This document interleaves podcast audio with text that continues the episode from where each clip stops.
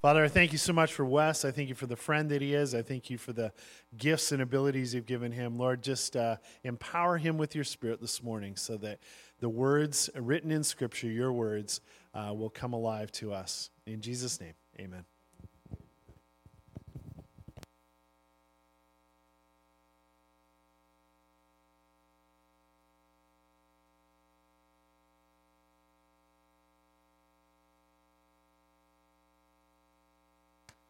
Try that. Is that better?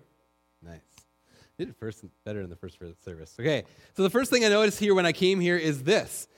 Uh, I don't know how much you know about Darren, but Darren, one of the things he said before is that he ha- he drinks a lot of water or drinks a lot of other things like Dr. Pepper and that sort of thing.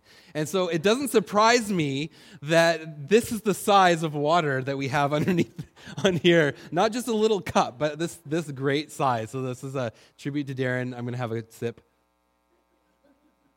I didn't drink enough in the first service because it was still very full of the, the first one, but. Uh, but yeah, so uh, yeah, as you said, as you heard, my name is Wes. I am a uh, pastor in Langley. I've got a wife and four kids. They are currently in Chilliwack with their in-laws right now, and um, with my in-laws.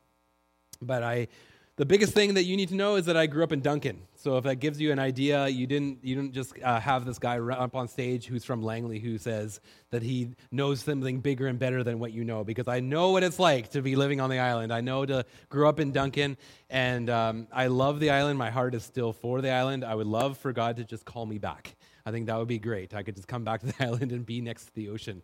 Um, and was that yeah.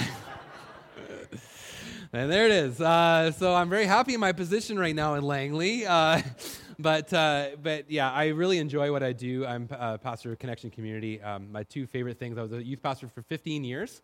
And, uh, and the two things I love best was connecting new people in and also uh, gathering into community, into small groups. And so that's what my role is now, and I really, really do enjoy it. And I do know a lot of people here. Um, so Awesome. And so, one of the things I just want to say about Darren, because I have the uh, uh, the opportunity and the privilege of speaking here, is uh, one thing I've really appreciated about him is that he's been a guide for me over the years, and I've always um, trusted in him. And uh, the one thing that I I know about Darren is that he's humble. Uh, he's, I appreciate his humility. He always doesn't come across as someone who is, uh, is, you know, knows better than other people. And that is a really cool thing. And you've got a great pastor for that um, who is a humble guy. And, he, and you know all this stuff. I understand. But, but those are the things that I see in him. And it's been years of knowing him. And so that really does help uh, with what we're doing today. So today we're going to look through. Uh, I haven't changed anything. You're going to be going through Luke like you have been. So Gospel of Luke, chapter 19 is what we're going to end up at. So if you have a Bible and you want to start looking for that, you want to flip the pages through and uh, or flip the. I don't know. You don't really hear anything when you flip through a, a, a, phone or something for your Bible app or that sort of thing. But you can pull that out. That's fine with me. I'm not. I know you're not texting your friend. Um, but if you can, uh, maybe you are. Uh, but if you can just open up your Bible and uh, and just follow along with me, that would be great. But uh, the thing I wanted to talk to us about today is that all of us are busy, but opportunities to share Jesus with others are all around us. And the solution, it could be that we need to just get more generous with the time that God has given us. I mean, the uh, title that we're talking about today is it, it talks about hospitality, and, and and as I dug straight into this passage, the more and more I got into it, yes, hospitality is there, depending on which side you see it from, whether it's Jesus or this other character. But the more and more, it is a secondary uh, part to what is happening in the passage. So I'm going to describe that as we go along. So if you want to follow along with me, Luke chapter 19, we're going to read this first story, and then we're going to take a break, and then we're going to come back to uh, a second part of the story that we're going to go through together. So I'm reading from the NIV, so if you're looking in a different version, that's why it may look different to you. It says this uh, chapter 19, verses 1 to 10. Jesus entered Jericho and was passing through. A man was there by the name of Zacchaeus. He was a chief tax collector and was wealthy. He wanted to see who Jesus was, but because he was short, he could not see over the crowd. So he ran ahead and climbed a sycamore fig tree to see him, since Jesus was coming that way. When Jesus reached the spot, he looked up and said to him, Zacchaeus, come down immediately. I must stay at your house today. So he came down at once and welcomed him gladly. All the people saw this and began to mutter, Has he gone to the guest of sinners? Or of a sinner? But Zacchaeus stood up and said to the Lord, Look, Lord, here and now I give half of my possessions to the poor. And if I've cheated anybody out of anything, I will pay back four times the amount. Jesus said to him, Today, salvation has come to this house, because this man too is a son of Abraham. For the Son of Man came to seek and to save the lost. What excites me about this passage is that Jesus was on his way through Jericho. I don't know if you caught that. He was on his way through Jericho. He didn't plan to stay in Jericho, that wasn't his intent. He was moving through. Jericho, I will add, is the city that Joshua, in Joshua chapter 6, the Israelites marched around, blew trumpets, and yelled so that the walls fell down. Yep, that's the same city. So Jesus had an agenda. He was on his way somewhere. But where? Where was Jesus going? Jesus went to go and die. That's where he was going. He was going to die, passing through Jer- Jericho to get to Jerusalem. Let that sink in. He adjusted his agenda to go, his agenda to go and die for all of humanity, for you and for me. And on his way to die, he stopped to, dis- to care for Zacchaeus. How many of us are reluctant to change something in our schedules when it comes, something comes along? I know that's the case for me. And later on in the chapter, uh, Jesus, and you'll get to this soon because you're going through Luke, that Jesus has, is, has the triumphal entry into Jerusalem where all of that event, all the events were about to take place. He to die on the cross and rise again. All of that was about to happen. And this is critical to look at in this passage because it has major relevant application to us today. So the problem is we're busy. We're always busy. We're always on our way to do something. Isn't that true? In fact, I don't know about you, but I think almost every time I'm about to have a significant conversation with someone or something spiritual is going to happen, I'm always caught with this feeling of, oh man, I don't have time for this. I don't know if you feel the same, but I, I feel like I, I, I, oh, I wish that I, eh, eh, if I only had more time, or, or if I, I could just got to get this done first. And I feel like I know I need to say something. I know I need to do something, but I, I just don't want to take the time to do it. See, the problem is that we too, we too often go a day, our whole day, not thinking about the lost. We don't think about those who could be Zacchaeus. Jesus, he stopped his agenda to reach the lost. A pretty significant agenda, might I add. Not all of us have success stories around times that we have put a put a pause on our agenda. Me being one of them, but I do have one, so I will share you, with you this story in Langley, we have this, uh, at downtown Langley, we have this vacuum place, and I was wanting to vacuum my car. And it's a van, it's a Toyota Sienna, and it's a bigger vehicle. It's not a small vehicle. And I went up to this vacuum place, and there's a whole bunch of kiosks. I didn't get a lot of good response from the Ladysmith people in the, in the first service, but I don't know. Is there something like that in Ladysmith? Yeah, you got something like that. So you imagine all these kiosks of all these things where you drive up and you get your you can self-serve your, your car and vacuum your car. And of course, when you go to do that, you have uh, a, two mi- a two minute sort of thing. You put $2 in or something like that, and then it lasts two minutes, and then it's off. Then you got to pay another $2 into this. So that's important to the story. So as I put in my first $2, and I'm hoping that I can make that $2 go as far as possible, I caught out of the corner of my eye a man with a cart.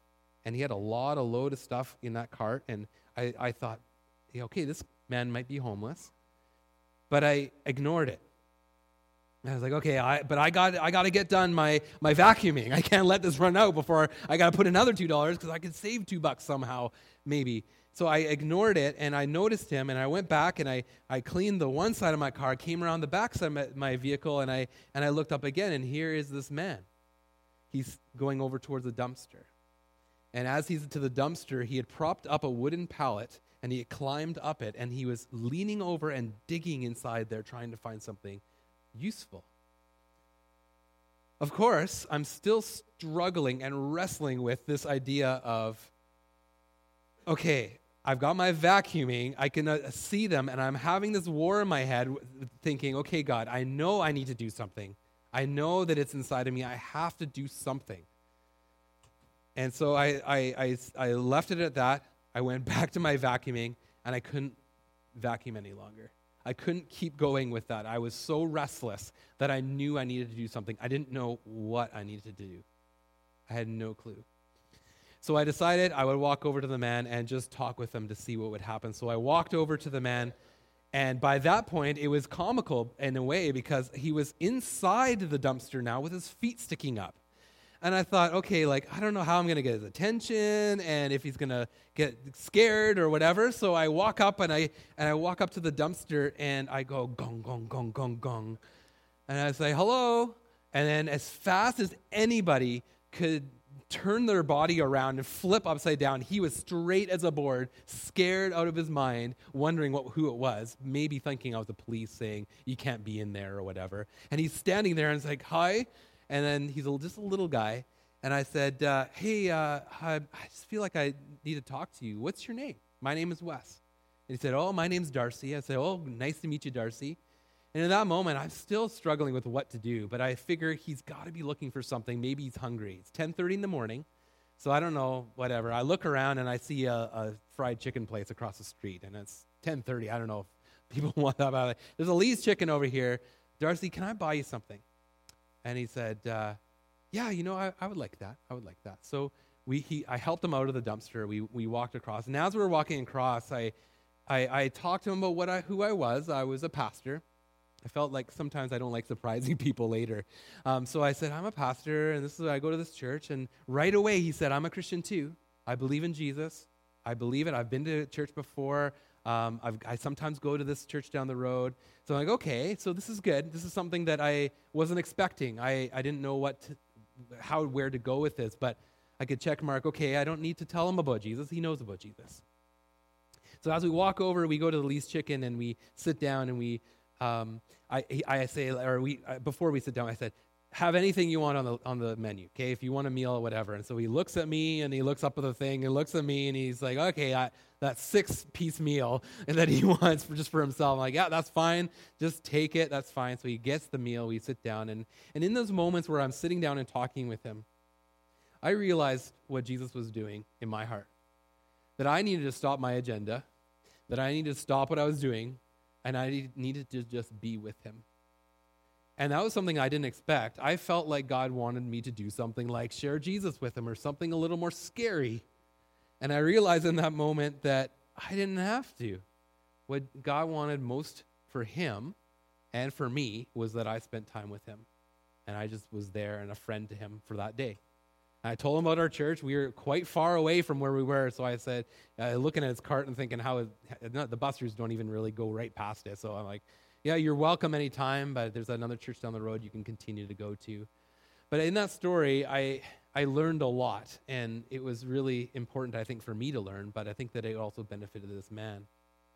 Now, I tell you this story not to boast about myself and what I did right, because I've passed a lot of people. I don't know how many there are in Ladysmith. I know there are lots in Langley.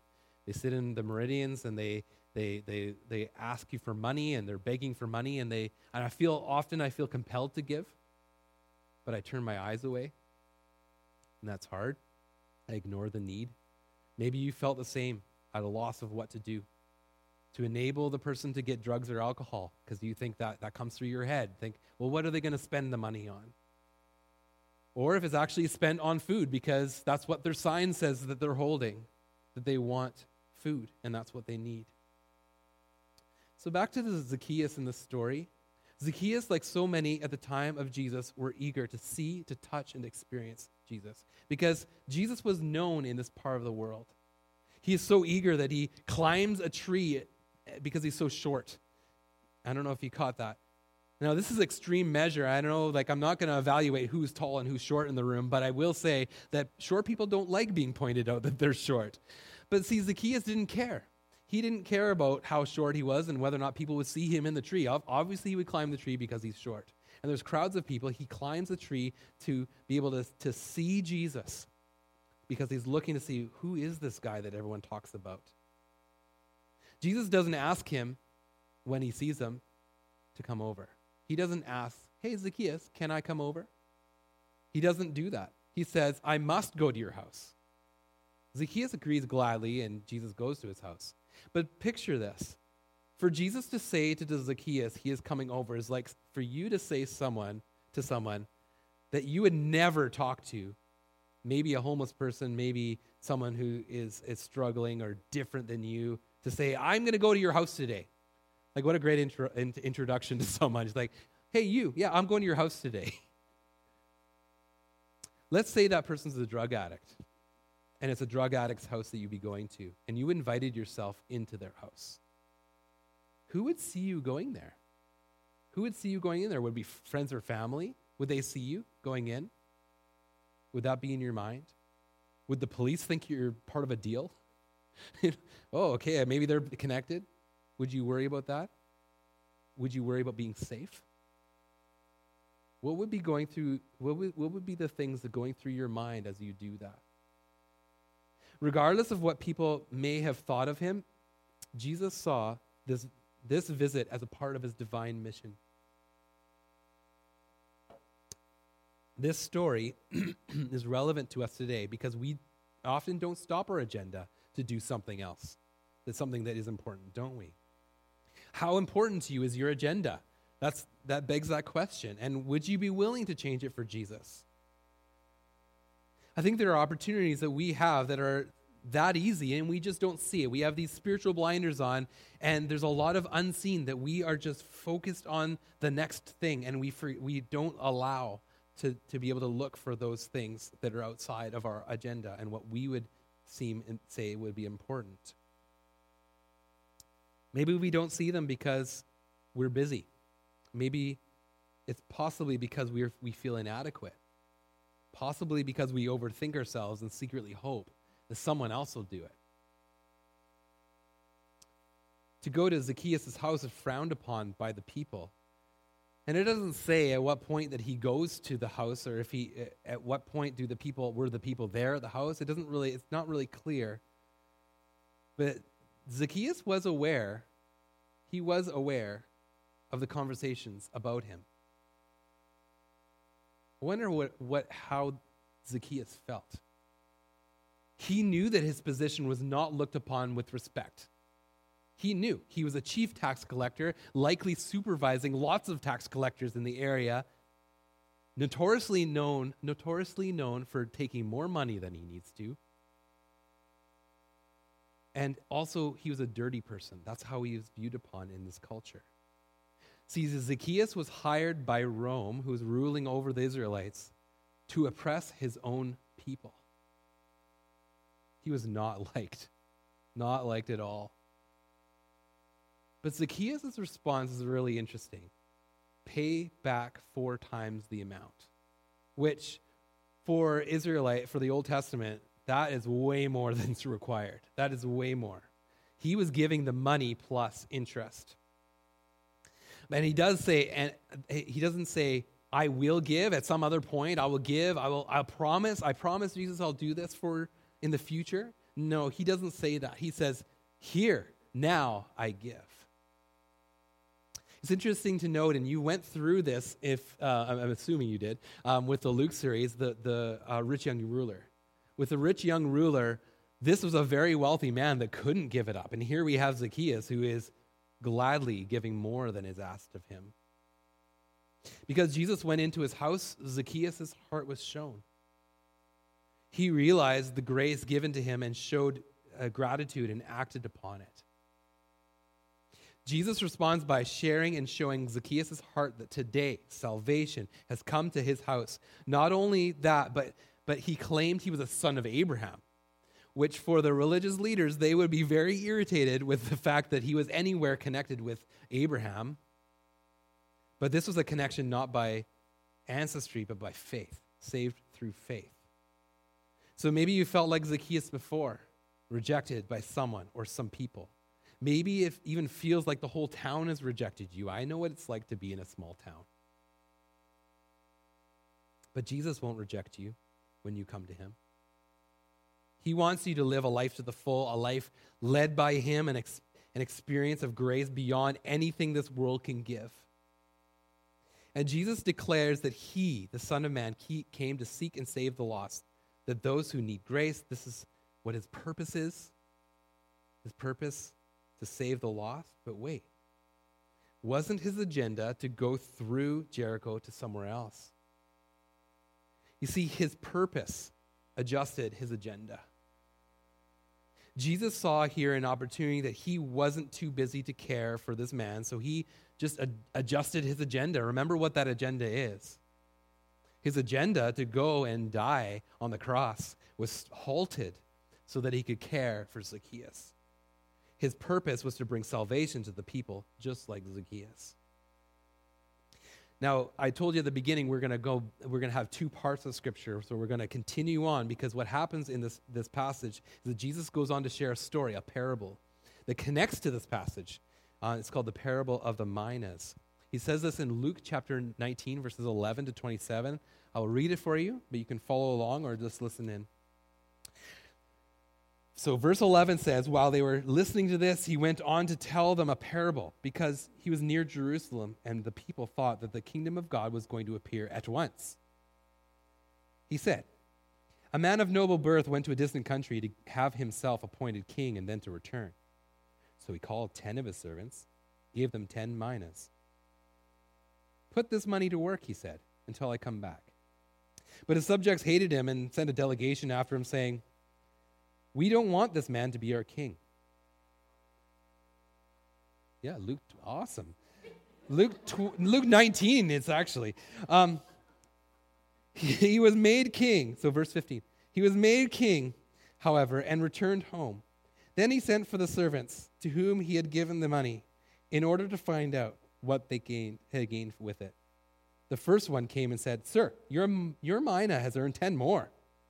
Well done, my good servant, his master replied. Because you have been t- trustworthy in a very small matter, take charge of ten cities. The second came and said, Sir, your mina has earned five more.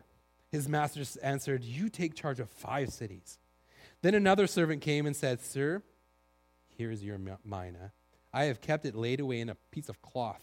I was afraid of you because you are a hard man. You take out what you did not put in and reap what you did not sow.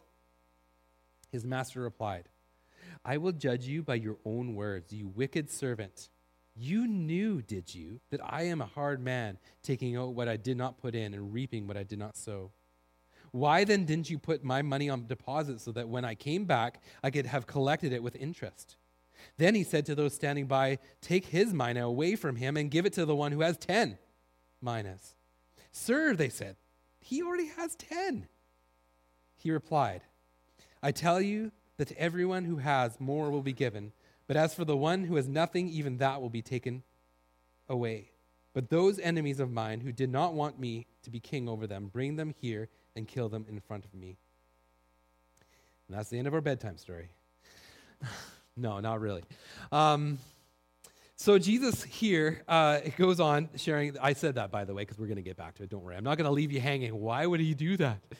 So Jesus goes on to sharing a parable, and the reason Luke gives is that they were near Jerusalem. So Jericho, in relation to Jerusalem, is very close. Obviously, he's on his way to Jerusalem, as you heard earlier, and wanted to keep up, clear up some th- thoughts that were uh, the people were were asking in the area about the kingdom of God. So, what's going to happen with this? So, digging into this passage, the minas, a mina is a Greek coin worth about 100 days of work. So, to understand this, this, this analogy that Jesus is trying to do in, con, in con- context to what we just read with Zacchaeus, I believe that the mina here is, can be re- referenced as a disciple making effectiveness. A disciple making effectiveness. At the end of our life, one, one must give account with what we are handed. We could end up being one that didn't multiply their faith, a poor steward of our faith. These people have a motive of, uh, of fear, which stops them from acting in faith. The reality is that if we understand the, the task that's been given to us as Jesus followers, if we are truly convinced, we should do something about it. And what happens? The story says that what's been given will be taken away to someone who will do something with it. You see, the point is that what motivates us is what we are. Are we going to be someone who does much with what is given to us or little? Are we going to take up every opportunity that comes our way or just some of them? in the Christian life, we do not stand still. At least we're not supposed to stand still. We must multiply or lose our effective our opportunities. Now, this passage isn't talking about losing salvation, but it does say that we can lose our effectiveness. But what do we do with Jesus saying in this parable in verses 26 and 27? That was a very grim ending to that parable. T.W. Manson describes it as this We may be horrified by the fierceness of the conclusion, but beneath the grim imagery is an equal grim fact. The fact that the coming of Jesus to the world puts every man to the test, it compels every man to a decision, and that that decision is no light matter. It is a matter of life and death. Now, it may be hard to understand and, and make this um, contextual to your lives right now. So I'm going to continue to flesh this out for you in Ladysmith terms. I am from Duncan, remember, so I can do this. I have a, right to be able to do this. So what I'm going to do is I'm going to retell this story in a way that maybe has a little more, more uh, relevance. So your boss deploys 10 employees all over the island to charter fishing boats.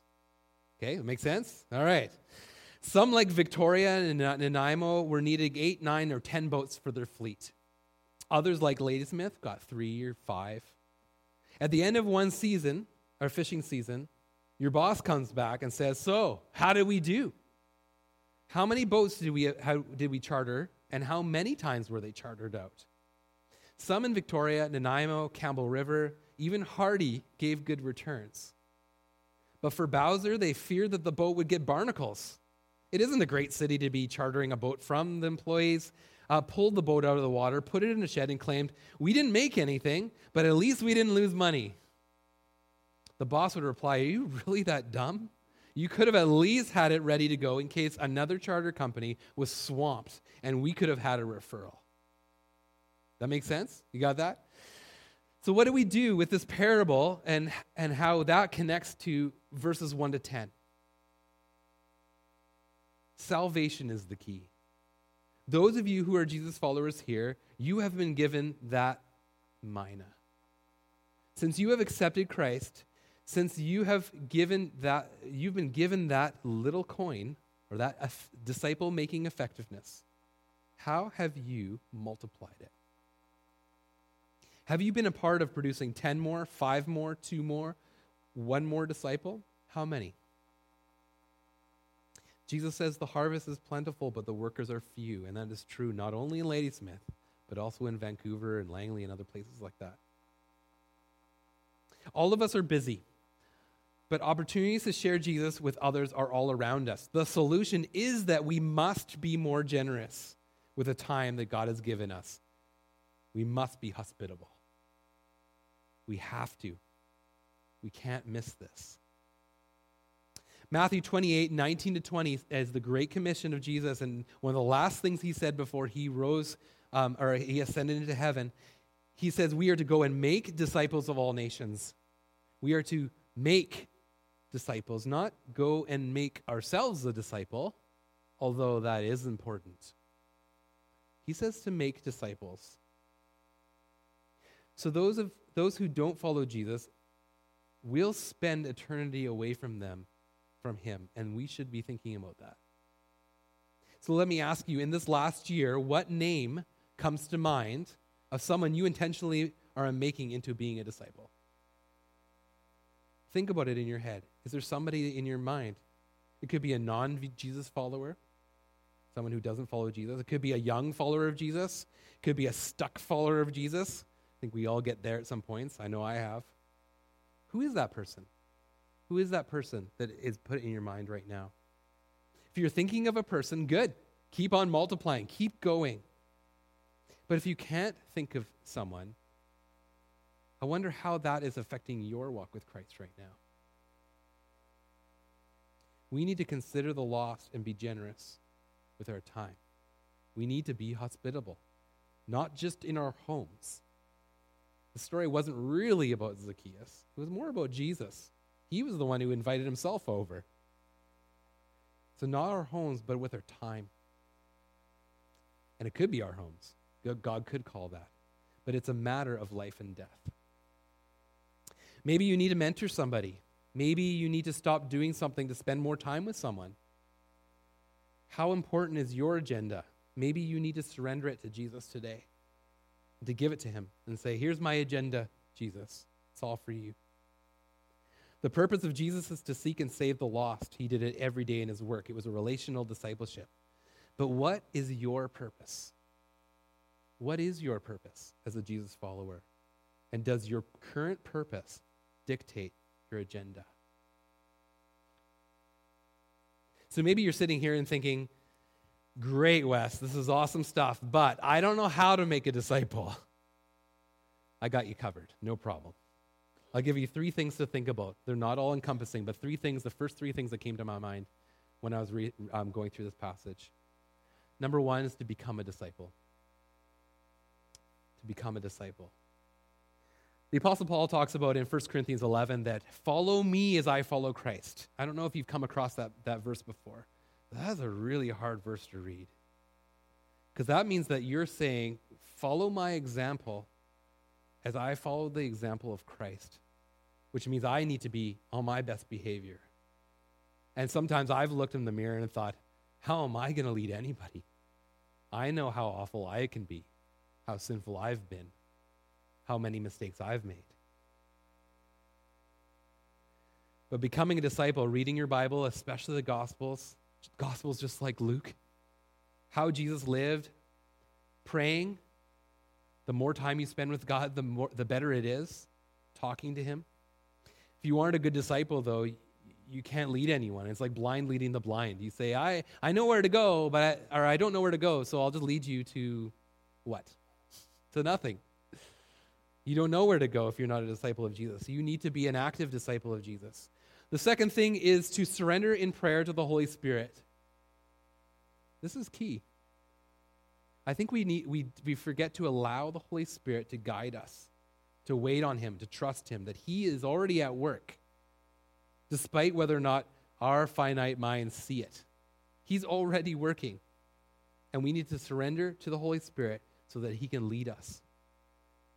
And the third thing is very similar to the last one is pray for opportunities. Again, prayer. But it begs the question who is in your life already? I'm not asking, and Darren's not asking you to go just hunt down all these strangers. I think you should start with who's in your life now. Who do you think they're, they, who, who, why do you think they're in your life? Who is that, and why, why are they in their, your life? Is it a coincidence that they're in your life? Is that how you treat it? Or do you think God has created that relationship for a reason. Because I believe in God instances, not just coincidences. So today we're going to spend some time, uh, moment in silent prayer. I want us to pray for these things, not just talk about praying for these things. First, to pray for those whom you are intentionally making into disciples, because I know a lot of you are. Pray for their walk with Christ, their needs. What's their next step with Christ? For those who don't have someone, pray for a potential person. Pray for God to reveal someone in your life right now that you can invest in.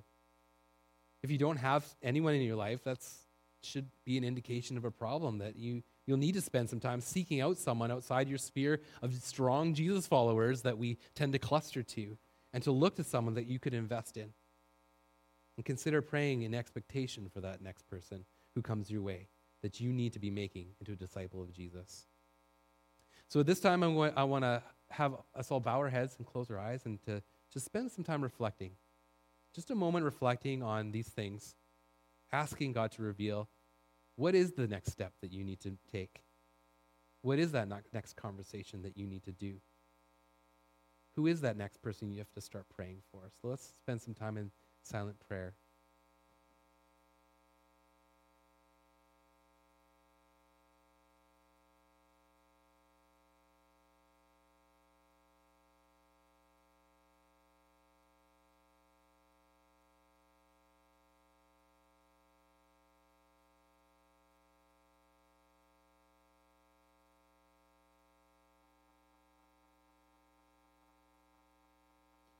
And as your heads are bowed and you finish your prayers, consider this. Have you opened your eyes to where God is moving? Join Him in His work. It's easy. Why? Because God is already working in people's hearts. We have to go forward thinking this, otherwise, we end up putting ourselves in the effort and we give ourselves the glory when God deserves it. Often we think we know what's best and then ask God to bless our efforts, but that's not what God wants. He wants us to notice those around us that He is working in, then join Him in His work. Let's continue to pray. God, I pray for this congregation and I pray for myself first because I need this message. I need Matt and I need Kyle to be forefront in my mind, the people that I'm trying to invest in who don't know you. God, keep them before me and help me to see what you see in them. And for this congregation, I pray that they would take another step in making these Jesus followers, that this wouldn't be uh, something that they would uh, hear on a Sunday and, um, and think is nice, but they would keep each other accountable in their community of, of, of Ocean View to challenge one another and to, to spur one another on to love and good deeds as they reach out to those who are around them. I pray for courage. I pray, pray for boldness. And God, I pray for favor upon on this church, that you would bestow your favor on them and that they would win new people to you. They would win people that have been disenfranchised for too long back to the church and back to you, Jesus. And I pray that you would show that next step for them. I trust and know that you will when they ask it. And so I am excited to hear about the stories that will come out of this church, where they truly take their faith and they reach to the ends of Ladysmith and beyond for your great name. So, God, thank you for today and for what you've given to us, for this opportunity for me to speak as a servant of you and uh, as a brother, in, a brother in Christ to these people. I pray um, that you go before them and show them your work that they may join up uh, with you in that. In Jesus' name, amen.